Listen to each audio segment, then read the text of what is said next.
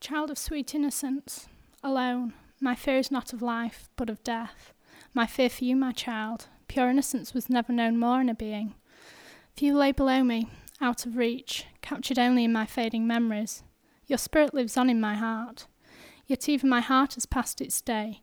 Its beat slows unconsciously, as the fondness reserved especially for yourself only grows stronger as the days.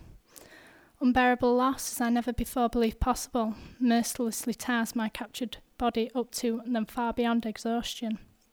Dreams relived remind of better days. Everyday occurrences are times of sentimental meaning.